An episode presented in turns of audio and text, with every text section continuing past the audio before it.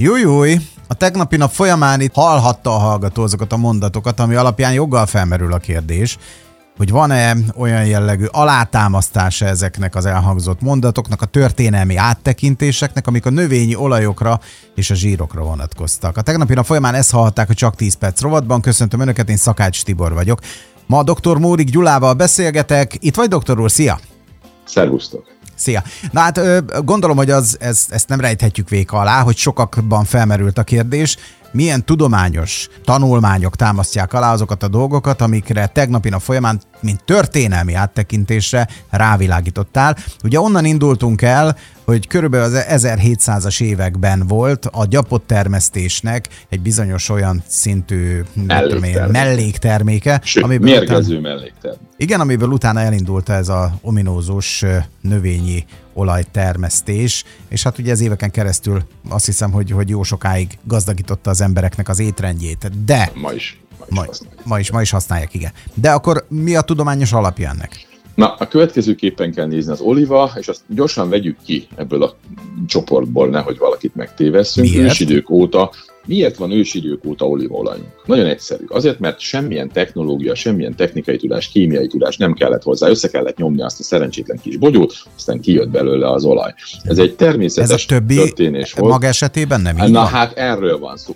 Egyáltalán nem így van és aztán ugye ahogy fejlődött a technika, a technológia, a kémia, más növényi olajak is jöttek. És jött ez az 1910-es úgynevezett hidrogénezési eljárás, ami szilárdá tette őket, és akkor tartós alternatívát kínáltak a, a zsírokkal szemben. Jókor, mert ugye jöttek a háborúk, első, második világháború, és az állati zsírok helyett sokkal könnyebb volt ezt egy laboratóriumba összerakni, mint hogy az állatokat nevelni, hát háborúba ez ugye nagyon-nagyon nehéz, és senki nem vizsgálta akkor a hosszú távú hatásait ennek az új történet.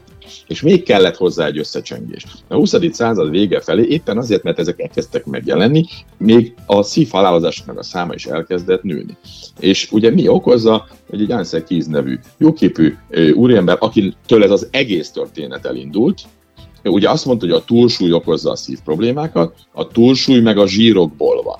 Az senki nem foglalkozott vele, hogy a, a, a túlsúly mögött nem a zsírok vannak, hanem éppen a szénhidrátok, de a zsír zsírból lesz, ugye ez egy legegyszerűbb kijelentés, és 1953-ban ő még azt mondta, hogy innentől kezdve, hogy minden zsír rossz. Aztán utána jött a koleszterin érelmesztés okozó hatása, és onnantól kezdve elkezdett kavarni, míg 54-ben egy másik úriember nem publikált egy olyan tanulmányt, hogy a növényolaj fogyasztásának növelése az csökkenti a koleszterin szintet. Na most ezt kiszlátta, és plusz bevésődött a fejébe, hogy az olívaolajat evő népek, ugye azt mondtuk, hogy ez egyetlen egészséges növényolajról beszélünk, hogy az olívaolajat evő népek tovább élnek, és innentől kezdve ezeket összekombinálva azt mondta a korábbi saját kijelentésével szemben, hogy minden zsír rossz, vagy nem, csak az állati zsírok a rosszak, azok szívhalált okoznak, a növényi zsírok meg milyen jók, és ez összeollózott, össze nem való történeteket, teljes adathamisításokat, és megszületett egy áltudományos koleszterin teória. Tehát azért így, így, így néz ki ezt az egész. Uh-huh. A, a tények ezzel szemben, ha hogy az LDL szint beszéltünk róla, ha az LDL szint nő, az összhalálozás csökken egy bizonyos szintig értelemszerűen nem. Ez a 6-8-as LDL szintnél van, tehát akinek ilyen szinten magasabb a koleszterin, az tovább él.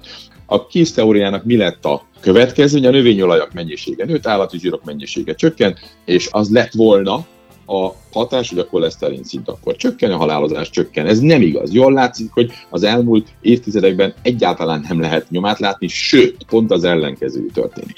Ugye már a korai vizsgálatok is száfolták, de nagyon elnyomták ezeket a vizsgálatokat. Ugye 66 és 73 között olyan vizsgálatok láttak napvilágot, amelyek egyértelműen adathamisításban voltak, újra elemezték a 2000-es években már eleket, és már akkor kimutatták, hogy kétszer több szívhalál van a növényi olajat fogyasztó csoportban, mint az állati zsírt fogyasztó csoportban. Lipidkutató 2005-ben megállapította, hogy abban az országban, ahol nagyobb ezen típusú növényi olajoknak és nem az olivának a fogyasztása, ott a szívhalálozás is nagyobb.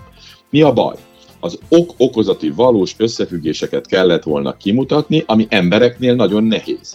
Ezért lehet könnyen bármit hamisítani, mert az ellenőrzött körülményeket nagyon nehéz megteremteni. Ugye mi naponta követjük például a betegeknek minden történését. Mi teszik, hogy mozog, étkezésre van, étkezésmentes napja van, ezek hatását, vérnyomásra, vércukorra, mindenre. A gyakorlatban ez lehetetlen nagy számú mintán. Mert De régebben nem is voltak ennyire komoly diagnosztikai eljárások. Hát... Nem is voltak, így van. Tehát sokkal könnyebb volt adatokat összeollózni és hamisítani. De nézzük már meg, hogy mi a növényi olajok fő problémája. Egyrészt a hidrogénezés során keletkező transzsír, másrészt pedig a nagyon magas omega-6 zsírsav tartalom. Ez egy hosszú láncú telítetlen zsírsav, eszenciális, tehát be kell vinni, nem tudjuk előállítani a szervezetben. De nagyon leegyszerűsítve az omega-6 gyulladáskeltő hatású, az omega-3 egy gyulladás csökkentő hatású, és figyelem, mind a kettőre szükség van a szervezetben. A természetben egyensúlyban vannak. De mi történik? Ahogy a növényi olajak megjelentek, az omega-6 mennyiség elszabadult. Tehát a, a normálisan egy egységnyi omega-6, egy egységnyi omega-3, esetleg három egységnyi omega-6 és egy egységnyi omega-3, tehát kb. Ez, ezek a természetes. Miért van egy, szükség omega-6-ra, ha ez rossz?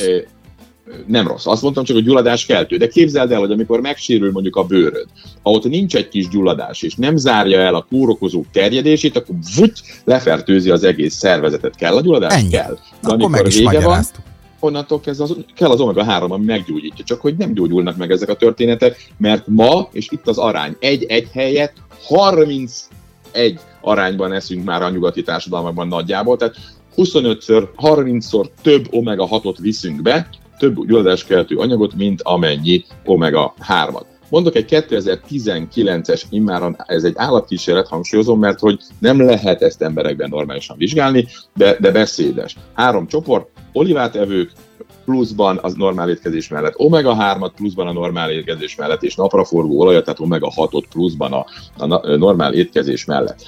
Az omega-3-at és olivát evő csoport életkörülményei ugyanúgy alakultak, 20 százalékkal éltek tovább, mint az omega-6-ot, tehát a napraforgó olajat pluszban kapó állatok. Ezt ember életkorra lefordítjuk, akkor a sok omega-6 bevitel durván 15 évet veszel az életedből. 87 65-ig élsz, vagy 75 helyett 60-ig. Ez nagyon nem mindegy. De mindezt miért csináljuk? Mert más azt mondja. Tehát mindenki könyörgöm a saját testének higgyen, orvosi segítsége próbálja meg a másik oldalt, és nézze meg, hogy hogy van. De mondok neked plusz érveket még. Tulajdonképpen, Omega már, csak egy, egy picike kis kérdés. Tehát azzal, hogy nem csökkentünk az omega-6 bevitelen, de jelentősen növelünk az omega-3 bevitelen, mert ugye az emberek Azzal nagy többsége... Segítünk, sokat segítünk. Azzal is már sokat ennyi segítünk. emberek nagy többsége nem eszik omega-3-at. Nem, hogy az omega-6 óriási mértékben megnőtt, az omega-3 meg elképesztő módon mhm. lecsökkent. És az omega-6-nak ez a hatalmas mennyisége a daganatokban kockázatát is jelentősen megnöveli. 61 ezer nőn 1999-ben végzett kísérlet, négy évig követték őket. Minden 5 gram omega-6 tartalmi olaj bevitele naponta 1,7-szer több emlőrákot hozott. Ugye 10 g már egy hétszer egy hét, az hát közel háromszor több emlőrák. Egy 2003-as vizsgálat, ott is 35 ezer hölgy bevonásával két és félszeres kockázatot mutatott ki. Tovább is van, mondjam még. Nem lehetne az, hogy csak omega az omega 6 depresszió és öngyilkossággal, de lehet minden további nélkül. Lehet, csak akkor a növényolajokat el kell hagyni. Omega 6, depresszió, emelkedés, öngyilkosság, emelkedés, pszichés összefüggések, figyelem, omega 6 és erőszakos viselkedés és gyilkosságok száma egy adott országban összefügg. Nem azt mondtam, hogy okokozat, csak azt mondtam, hogy összefügg.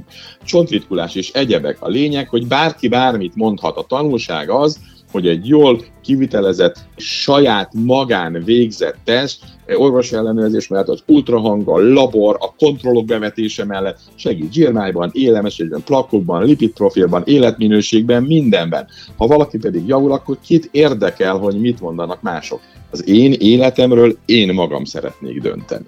Uh-huh.